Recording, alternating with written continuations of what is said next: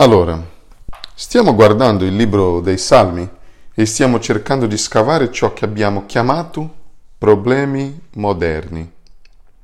La verità è che non sono così moderni, ma ci piace sempre eh, vantarci, lusingarci che i nostri problemi siano peggiori di quelli di chiunque altro. Voglio dire, ogni età si è sempre sentita così. Quindi ecco perché sto assumendo la nostra un po' di, di arroganza, eh, suggerendo che abbiamo problemi moderni ma che hanno soluzione che sono molto antichi. Ora lascia che ti lega il Salmo 27 e così andiamo avanti eh, in questa riflessione. Il Signore è la mia luce e la mia salvezza. Di chi temerò? Il Signore è il baluardo della mia vita. Di chi avrò paura? Quando i malvagi che sono avversari, i nemici, mi hanno assalito per divorarmi, essi stessi hanno vacillato e sono caduti. Se un esercito si accampasse contro di me, il mio cuore non avrebbe paura.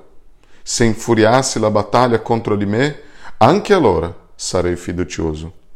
Una cosa ho chiesto al Signore e quella ricerco abitare nella casa del Signore tutti i giorni della mia vita, per contemplare la bellezza del Signore e meditare nel suo Tempio. Ancora una volta, Salmo 27, eh, leggo soltanto i versetti 3 e 4. Se un esercito si accampasse contro di me, il mio cuore non avrebbe paura. Se infuriassi la battaglia contro di me, anche allora sarei fiducioso. Una cosa ho chiesto al Signore e quella ricerco, abitare nella casa del Signore tutti i giorni della mia vita, per contemplare la bellezza del Signore e meditare nel suo Tempio. Ora, questo salmo parla di paura, di preoccupazione, di ansia, eh, il modo in cui la Bibbia ci dice di affrontarli. Ci sono tanti articoli, libri su questo, davvero tanto. Ogni volta che vedo un libro in un negozio, un articolo, in libreria, in un, un'edicola, un giornale, rivista che dice come superare la preoccupazione o come superare l'ansia, o quasi sempre quello che dico è, dicono è eh, le cose di, di cui ti preoccupi potrebbe non accadere mai. Che spreco di tempo è preoccuparsi di cose che potrebbero non accadere mai. Invece, visualizza il tuo futuro, un futuro soddisfacente e concentrati su quello. Visualizza quel futuro, concentrati su quello. Non sederti e visualizzare tutte le cose che potrebbero andare storte. Interessante, eh? eh a volte eh, trovo che libri 30 passi eh, per combattere l'ansia. Io sono già in ansia dall'inizio perché sono 30 giorni, immagina, 30 giorni, non vedo l'ora di arrivare al fine mese eh, per superare proprio. Ma domanda è, è così che fa Davide? No. Sai, per esempio nel versetto 10 dice, quando allora, qualora il mio padre, mia madre mi abbandonino, ora non ci sono indicazioni che la madre e il padre di Davide lo abbiano effettivamente abbandonato. Dici, anche se un esercito si accampasse contro di me, non dici si è accampato contro di me, dici, anche se fosse così, che cosa sta facendo Davide? Sta facendo il contrario di ciò che dicono i libri. In realtà sta immaginando le cose peggiori che possono accadere. E perché? Perché vuole avere una strategia di vita, una strategia per affrontare le paure e le ansie in grado di resistere a qualsiasi cosa. Non ascolta il consiglio che dice forse nessuna di queste cose accadrà mai, quindi non pensarci. No, Davide si spinge fino a immaginare il peggio la Bibbia dice che puoi avere un modo di affrontare la rabbia, l'ansia, la paura, che presume che le cose peggiori possono accadere. Che tuo padre e tua madre ti abbandonino, che un esercito si accampi contro di te. Interessante. Dovremmo guardare perché Davide aveva letteralmente nemici e questi avevano armi vere. Eh? Erano persone che letteralmente cercavano di ucciderlo. Probabilmente per noi non è così. Perciò, se Davide fu in grado di trovare una strategia che gli permise di affrontare le paure nella sua vita, non pensi che dovrebbe funzionare pure per noi?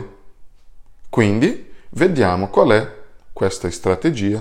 In realtà è tutto nel verso 4. Nel versetto 3 dice, sono così liberto dall'ansia, dalla paura, che non è rimasto niente. Che se un, pure se un esercito arrivasse, stavi bene, sarei in grado di affrontarlo. Questo è ciò che dice nel versetto 3. Quindi, nel versetto 4 ci dice il segreto. Ci sono tre verbi.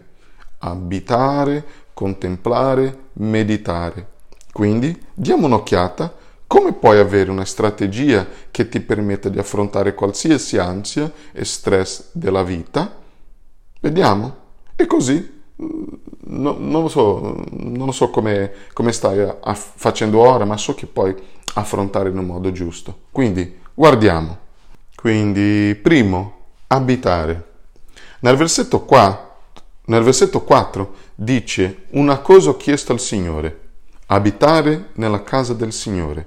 Ora, cosa significa? Cosa significa abitare nella casa del Signore?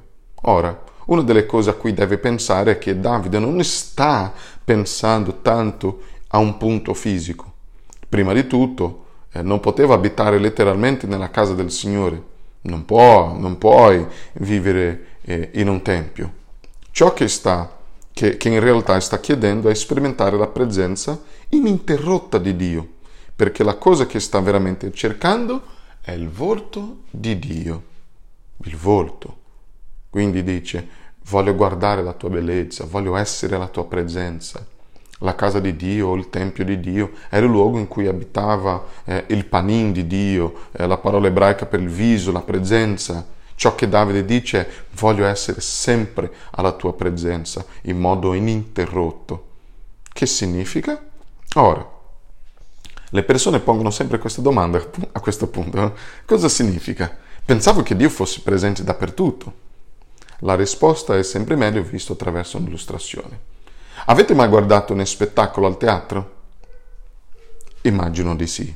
Quindi eravate lì alla presenza degli attori. Eravate lì, ovviamente. Eppure nessuno può dire, può dire che, li, che li avete conosciuti a meno che dopo lo spettacolo non siete andati alle quinte e li ha trovati faccia a faccia. Perché? Vedi, la faccia è la porta relazionale del tuo cuore.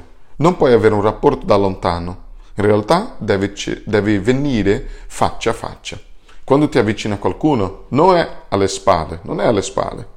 Devi guardarlo in faccia se vuoi avere un rapporto personale eh, un'interazione personale, quindi devi trovarlo faccia a faccia.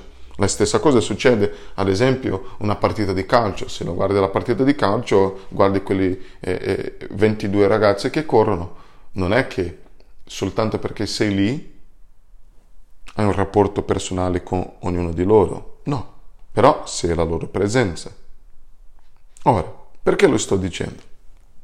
La natura, secondo la Bibbia, parla di Dio. Perciò, quando sei nella natura, in certo senso sì, sei la presenza di Dio, ma certo. Ma la Bibbia insiste sul fatto che non puoi conoscere Dio personalmente attraverso la natura. Permettetemi di riproporla in questo modo. Se vuoi avere un'amicizia con Henry Ford, quello che ha creato la macchina, le macchine, non lo fai infilando la testa dentro una macchina e dicendo Ehi, Ciao Henry, ci sei? Henry, possiamo avere un rapporto? Essere a, prese- a presenza della sua opera non è la stessa cosa che avere un rapporto personale. La Bibbia quindi dice che ciò che Davide, Davide sta cercando qui è non voglio conoscerti a distanza, non voglio un, avere una sorta generale di fede ispiratrice in te voglio conoscerti davvero, personalmente e intimamente. È quello che voglio. Questo è tutto il segreto per una vita senza paura. Ora, perché? Perché? Quando Davide dice l'unica cosa che voglio è abitare a casa tua, contemplare la tua bellezza e meditare nel tuo tempio, questo è il segreto, proprio qui. Lasciamolo così per ora e poi lo disimballeremo, faremo l'unboxing, eh? come, come, va di moda oggi. Eh, ciò che Davide sta dicendo è le mie paure sono direttamente proporzionali alla vulnerabilità delle cose che sono le mie più grandi gioie. In altre parole, se la cosa che è la mia più grande gioia è Dio, vivrò senza paura. Se la mia unica cosa, la cosa che più desidero in questo mondo è Dio, sono al sicuro.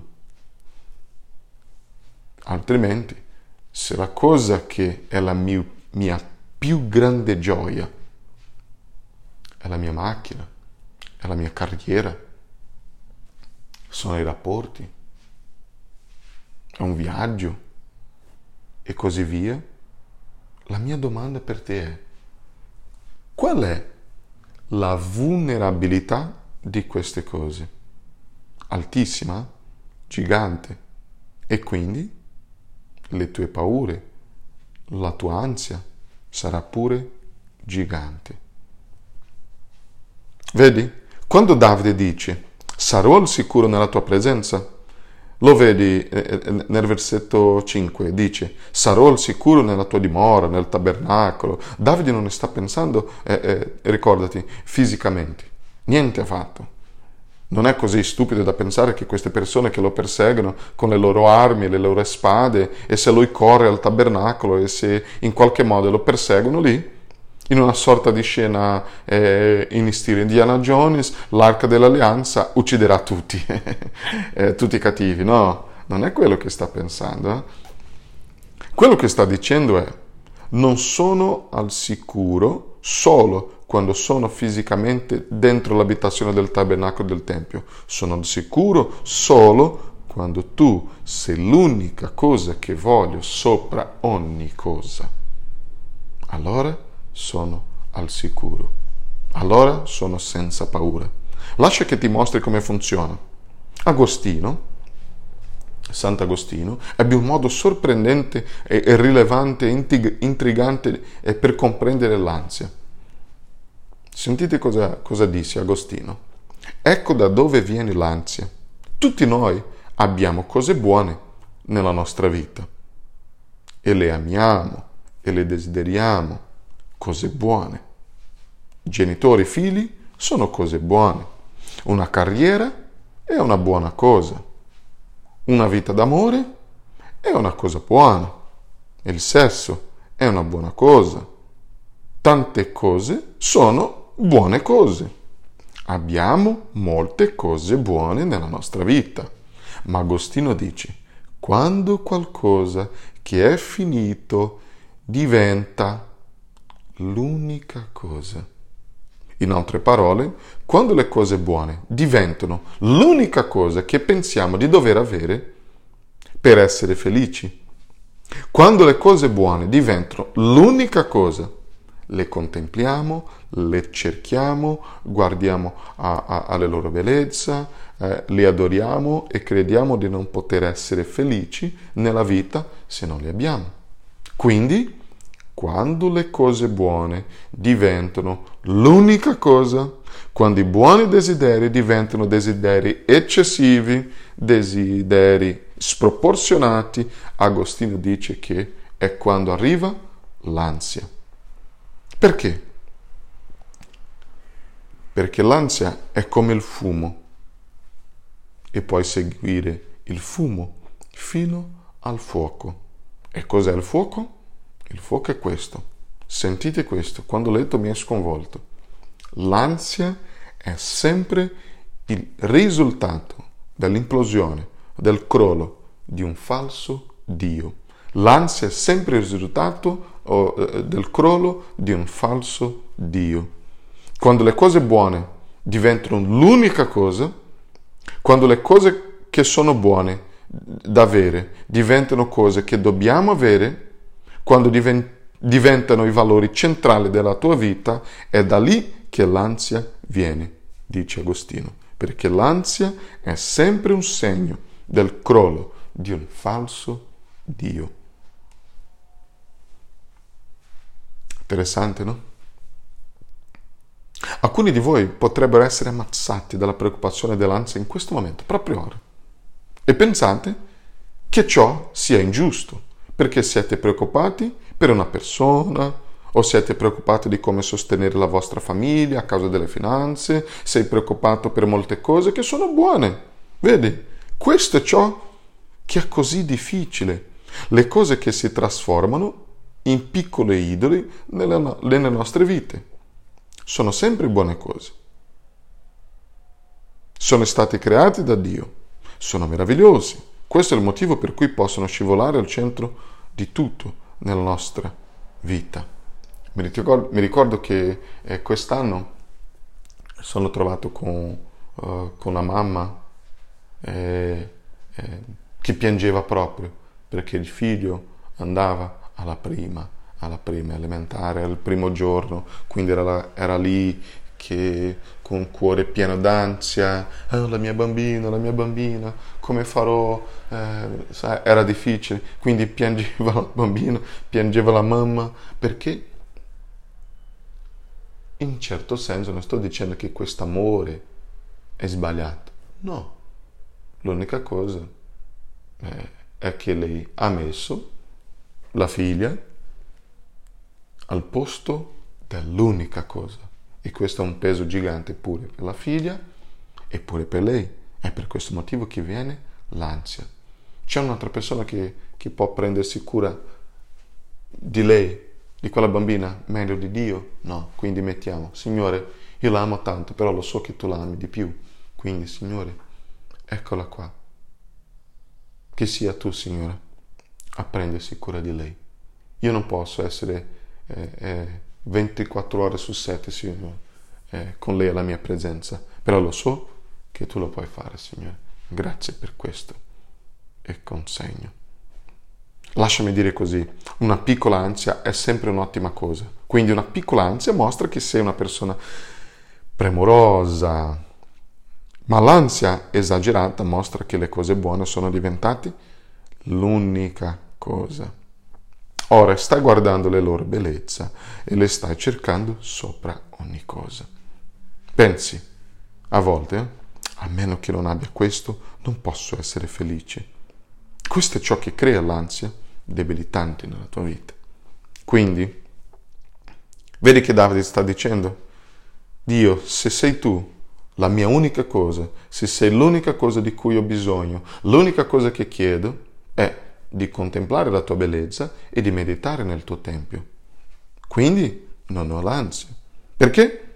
Vedi, tutto tranne Dio e la sua volontà sono soggetti alle vicissitudini del tempo e della vita. Tutto tranne Dio e la sua volontà è vulnerabile. Nulla però può portarti via da Dio. Niente può togliertelo. Ora sei senza l'ansia. Ma qualsiasi altra cosa su cui tu metti il tuo cuore può essere tolta. Quando c'è una minaccia, quindi cosa succede? Vai a pezzi. Ora Davide ci dà un ottimo esempio di questo. Facciamo solo un altro esempio. Qualora mio padre e mia madre mi abbandonino, il Signore mi accoglierà. Vedi? Immagino la, una delle situazioni peggiori della vita, essere abbandonato per i genitori, pad- il padre e la madre, la mamma e il papà. Wow! ma il Signore mi accoglierà. Di conseguenza sarà, eh, eh, eh, sarai sempre ansioso e spaventato per tutta la vita. Non vedi? Possiamo usare pure questa espressione e cambiarla un po'. Se mio padre e mia madre mi abbandonassero, se il mio coniuge, coniuge eh, eh, mi abbandonasse, se la mia carriera mi abbandonasse, se la vita eh, d'amore mi abbandonasse, se il mio aspetto mi abbandonasse, il Signore comunque mi riceverà. Il Signore mi riceverà. A meno che tu non lo metti nella tua mente, a meno che tu non, non capisca il motivo per cui diventi ansioso, è perché le cose buone sono diventate l'unica cosa, l'unica sola cosa, e sono scivolate al centro della tua vita. A meno che, a meno che. Agostino disse pure che l'ansia è una cosa molto, molto utile. Perché? E dice molto di te. Perché puoi sempre seguire le tue preoccupazioni come un filo e trovare cosa c'è nella punta, le cose che ti schiavizzano. Puoi sempre seguire le tue preoccupazioni. L'ansia è sempre il risultato del crollo di un falso Dio. L'ansia è sempre il risultato del crollo di un falso Dio. Hai capito? Quindi la domanda allora è come posso assicurarci? Eh, eh, come possiamo assicurarci che Dio diventi la nostra unica cosa? Come possiamo farlo? Direi che il testo ci sta effettivamente dicendo in due modi. I due modi sono proprio lì nel versetto 4. Vedi? Quando Davide dice c'è solo una cosa che voglio e poi dice abitare, contemplare e meditare. Allora, aspetta un minuto. Quindi sono tre cose. Quindi cosa significa? Significa che abitare, contemplare e meditare sono fondamentalmente tutte e tre l'unica cosa. In effetti penso che meditare e contemplare siano in realtà due modi in cui abitiamo a, a, a casa. Penso che meditare e contemplare siano una specie di, di disimballare, come ho detto prima, di unboxing, eh, ciò che significa abitare nella casa di Dio. Vuoi vivere nella sua presenza? Vuoi che sia l'unica cosa? Lo vuoi per poter vivere una vita senza ansia? La domanda è come? Quindi devi contemplare la sua bellezza e devi meditare nel suo tempio. Allora, Cosa significano queste due cose? Lascio che ti mostri queste due cose che devi fare per renderlo la tua unica cosa, rendere Dio l'unica cosa. Quindi il due, contemplare.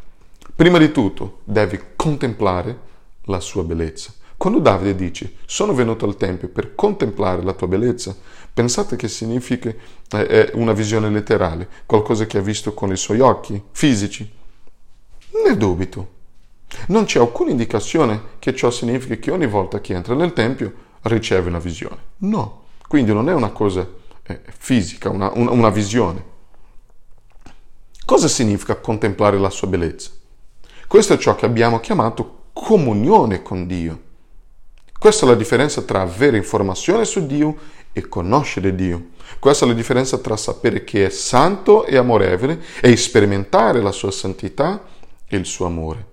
Sant'Agostino fu un grande, fu un grande teologo eh, e Agostino in realtà illustra in una delle sue serie di scritti eh, cosa significa veramente vedere Dio.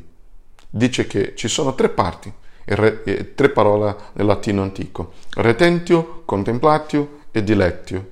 Retentio dice è trovare una verità e tirarla fuori dalla Bibbia. Retentio è la parola per mantenere, lo mantiene, pertiene, eh, distillate la verità e dite, eccola, la vedete, la imparate, la conoscete, le verità di Dio, le verità che parlano di Dio. Agostino continua, non si ferma qui. Una volta che ottiene quella verità, vede che Dio è santo, vede che Dio è saggio, vede che Dio è, è, si prende cura dei, dei, dei, dei, suoi figli, non chiude semplicemente il libro e dice, eh vabbè, ora lo so, conosco un altro attributo di Dio. No, Ora, in secondo luogo, passa da, da, da retentio al contemplatio, il che significa che contempli o guardi Dio attraverso questa verità. Quindi l'idea del contemplare è guardare Dio attraverso le verità che parlano di Dio.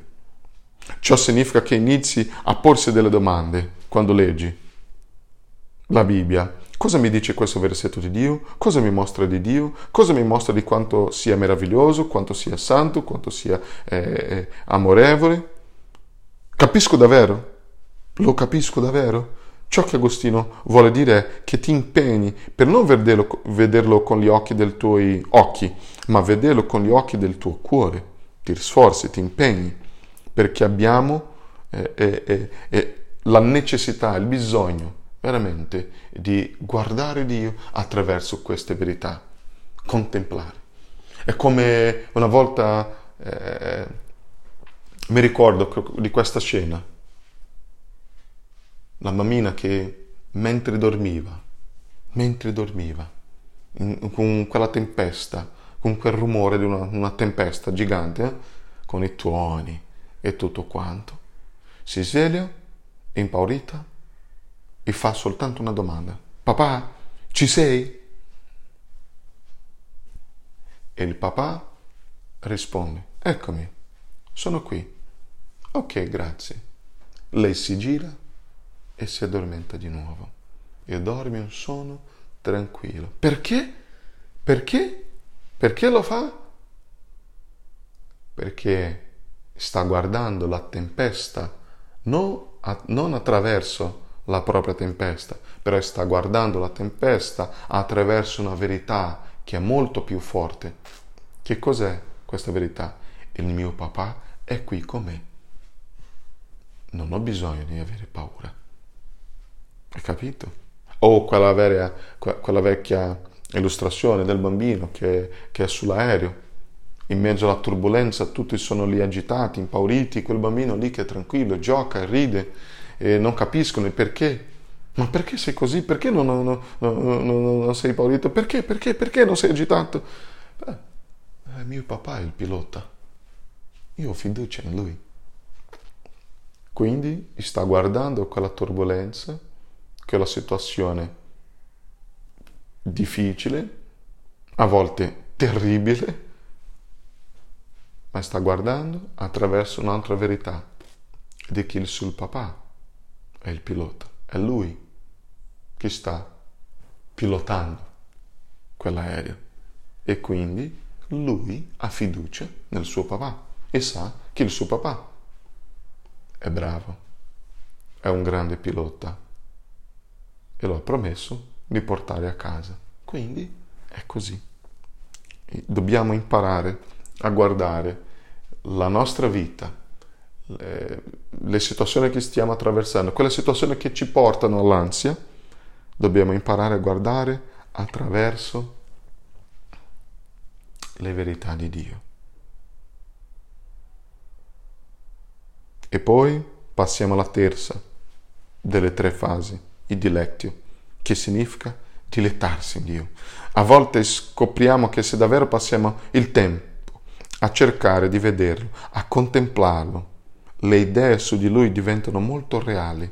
Le idee sulla sua santità o sul suo amore iniziano a confort- confortarci, iniziano a, cambiare, iniziano a cambiarci, iniziano a rallegrar- rallegrarci. Sai cosa significa contemplare la bellezza di qualcosa? Lo giri e lo rigiri nella tua mente. Potrebbe essere una carriera, potrebbe essere una casa al mare, potrebbe essere una persona in particolare e pensi come sarà la, la vita se la avessi. Lo giri e la rigiri nella tua mente. Vedi? Riempi la tua mente con questo, lo assaggi. Lo facciamo con tutto il resto, tranne Dio. Prova a farlo con Dio, prova a farlo con Lui. Questo è l'unico modo per rendere la, tua, la vera, unica cosa nella tua vita. Contemplare la bellezza di Dio, guardare tutte le cose attraverso le verità di Dio. Sai come farlo? Prendi del tempo per farlo. Davide dice che se non lo fai, non abiterai nella sua casa e avrai una vita piena d'ansia, di paura. E ultimo, cercare.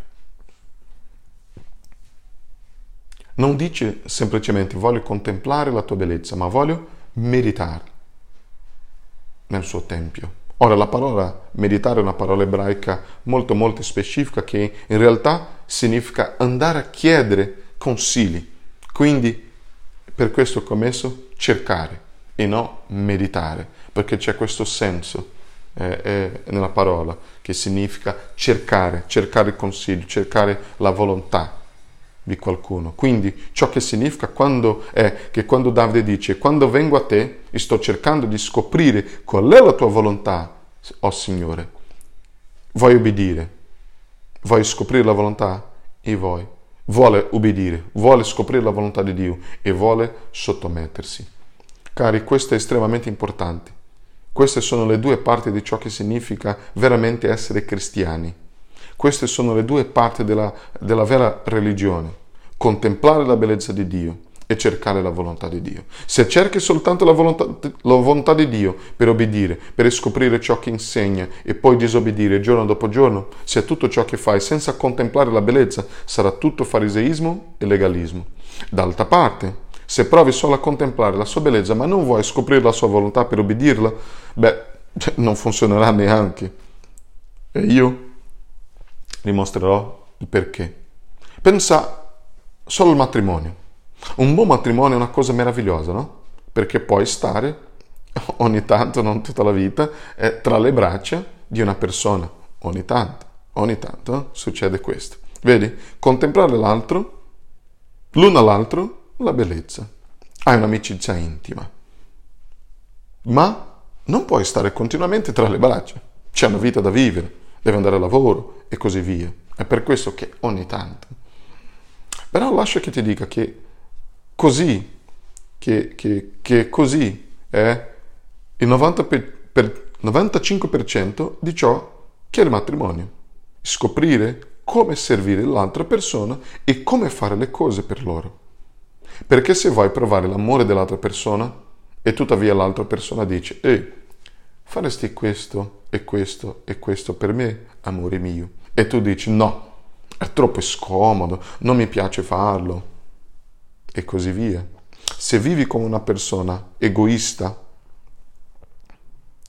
se non impari quali sono i desideri dell'altra persona, se non servi l'altra persona nelle piccole cose giorno dopo giorno, sarà la fine dell'intimità. Lo vedi?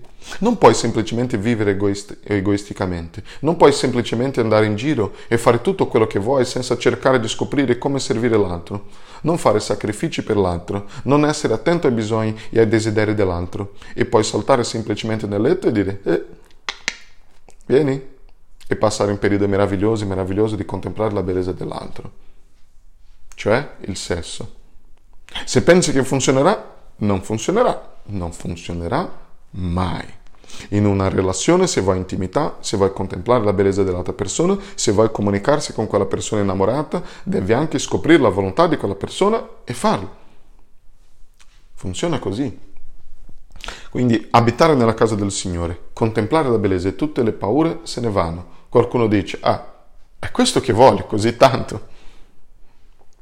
Però ti dico, tanti vanno in chiesa solo per cercare, essere, tra virgolette, toccati da Dio durante i culti di adorazione. Questo è buono, va bene, ma ti dirò, contemplare la sua bellezza senza cercare la sua volontà non funzionerà mai. Vuoi contemplare la bellezza del Signore? Va bene, vuoi abitare in casa sua, c'è la disciplina di contemplare la sua bellezza e c'è la disciplina di cercare la sua volontà. Lasciatemi chiudere in questo modo. Alcuni di voi probabilmente la trovano una cosa piuttosto strana, contemplare la bellezza di Dio e state eh, pensando, bene, bello questo, mi piacerebbe vivere un'esperienza del genere. Come lo faccio? Ecco come lo fai. Devi cercarlo nel suo tempio, devi contemplare la sua bellezza nel, nel suo tempio. Ah, ma qual è il suo tempio? Devo andare a Gerusalemme? Nel Vangelo di Giovanni dice che Gesù Cristo guardò il tempio e disse ai capi religiosi, distruggete questo tempio e in tre giorni lo farò risorgere. Tutti lo guardarono e dissero, oh, ma sei matto, ma tu sei pazzo. 46 anni è durata la costruzione di questo tempio e tu lo faresti eh, risorgere in tre giorni? Il testo ci dice che Gesù parlava di se stesso. Gesù è il Tempio. Ora lasciami spiegare cosa intendo. Davide osservò la bellezza di Dio. Ora ricorda che abbiamo detto che Agostino dice che contemplare è prendere certe verità e guardare Dio attraverso queste verità. Giusto? Quindi, quando ci viene detto che Davide contemplò la bellezza di Dio nel Tempio, cosa significava? Abbiamo detto che probabilmente non era una visione, significa che osservò il rituale del Tempio e vide la bellezza di Dio attraverso il rituale. Com'è successo? Bene, così. Sai cosa è successo nel rituale del Tempio? Sai cosa succedeva? Gli animali venivano costantemente macellati e sacrificati a Dio. Davide vide la bellezza del Signore, guardò la bellezza del Signore attraverso, attraverso i sacrifici. Come è potuto succedere? Bene, quando vide uccidere gli animali, vide la bellezza della giustizia e della santità di Dio e disse, ecco un Dio che richiede che il peccato sia pagato. Ecco un Dio che è così buono e così santo da non poter contare i peccati degli uomini. Ecco un Dio che non può trascurare, trascurare i peccati. Ecco un Dio che deve affrontare il male, che è Dio buono, che è Dio giusto, che è Dio santo. D'altra parte, quando Davide sacrificava, guardava i sacrifici, vedeva pure un Dio misericordioso. Diceva, ecco un Dio che vuole affrontare i nostri peccati in un modo che possiamo ancora avvicinarci a Lui. Ecco un Dio che vuole perdonarci i nostri peccati. Ecco un Dio che vuole trovarci una via per se stesso. Ora, ecco il punto. Se Davide fosse in grado di contemplare la bellezza di Dio attraverso l'adorazione nel Tempio, quanta più bellezza di Dio vedremo se contempliamo Dio attraverso Gesù.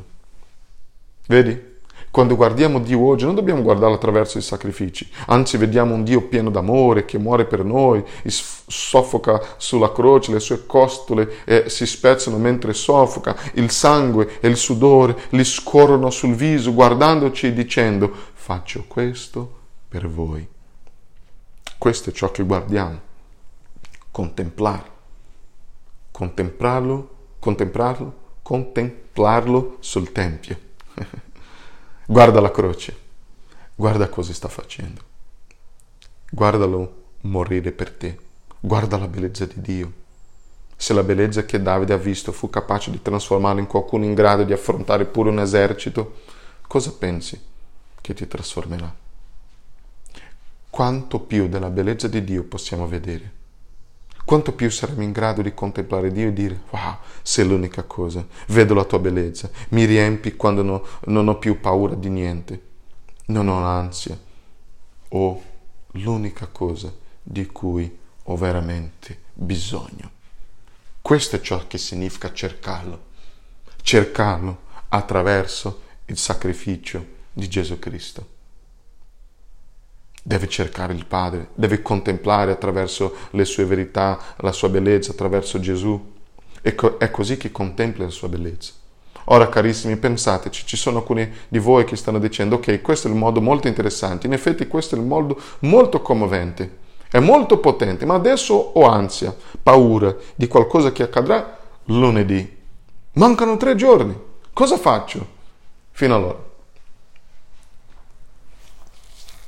Ascoltami, è vero che la Bibbia ti offre questa straordinaria soluzione eh, eh, contro l'ansia. Dice che dobbiamo imparare a contemplare, a vedere tutte le cose, pure que- queste sfide, e le situazioni, le avversità che viviamo attraverso le verità di Dio. Contemplare la sua bellezza e cercarlo attraverso Gesù Cristo. Alla fine svilupperai un'abitudine nel cuore, svilupperai un intero orientamento verso Dio. Ovviamente non è qualcosa che accade molto rapidamente, eh, certo, quindi il fatto che non posso darti qualcosa che molto rapidamente supererai tutta la tua ansia tra oggi e lunedì, questo è vero. I libri nelle librerie eh, lo fanno, lo fanno le riviste nelle edicole, ti danno queste piccole griglie di modifica del comportamento, ti danno queste piccole tecniche motivazionali, razionali sul, contro, sul controllo del pensiero ti insegnano come allontanarti eh, eh, dai pensieri negativi e mettere su i pensieri positivi. Lascia che ti dica una cosa, la Bibbia ti sta dando anche un antidoto contro l'ansia, ma non è un cerotto, non è un cerotto, non è un patch, un band-aid, è rigenerazione, è un cuore nuovo, un nuovo modo di vivere, un nuovo modo di fare tutto. Quindi ammetto questo Ammetto che questo è qualcosa che richiede molto tempo per svilupparsi e questo non è una soluzione rapida, ma poi iniziarlo subito. Quindi finisco dicendo, eh, ti do pure un incentivo, di dire oggi decido che contemplerò la tua bellezza e cercherò te. Devi dire questo al Signore. Non posso più lasciare che altre cose ti spingono e fuori dal mio programma. Non posso lasciare che altre cose ti eh, succhino la mia energia. Non posso più lasciare che altre cose eh, eh, eh, ti spingono fuori, Dio. No. Voglio veramente che tu sia l'unica cosa nella mia vita. Ho finalmente abbandonato tutte le altre competizioni. Ho abbandonato tutte le altre preoccupazioni concorrenti. Ho abbandonato tutto il resto e voglio contemplare la tua bellezza. Voglio guardarti, Signore. Voglio guardare tutte le cose, tutte le cose che vivo oggi, tutto quello che sta succedendo oggi nella mia vita, nella mia famiglia, le situazioni, le avversità, le difficoltà, le sfide, attraverso le verità che parlano di te, Signore.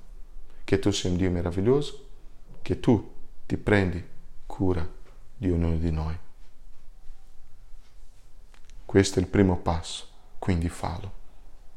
Finisco leggendo prima Pietro 5,7 che dice gettate su di lui ogni vostra preoccupazione perché egli ha cura di voi. Questa è la verità che parla di Dio. Quindi guardiamo le situazioni attraverso questa verità. Qual è la verità? Egli si prende cura di noi. Quindi guardo tutte le mie preoccupazioni attraverso questa verità, che Lui si prende cura di me. Allora qual è il mio atteggiamento? Io getto su di Lui ogni preoccupazione che ho dentro il mio cuore. Che bella opportunità. Che bella opportunità di venire davanti a Dio e fare questa preghiera. Quindi preghiamo.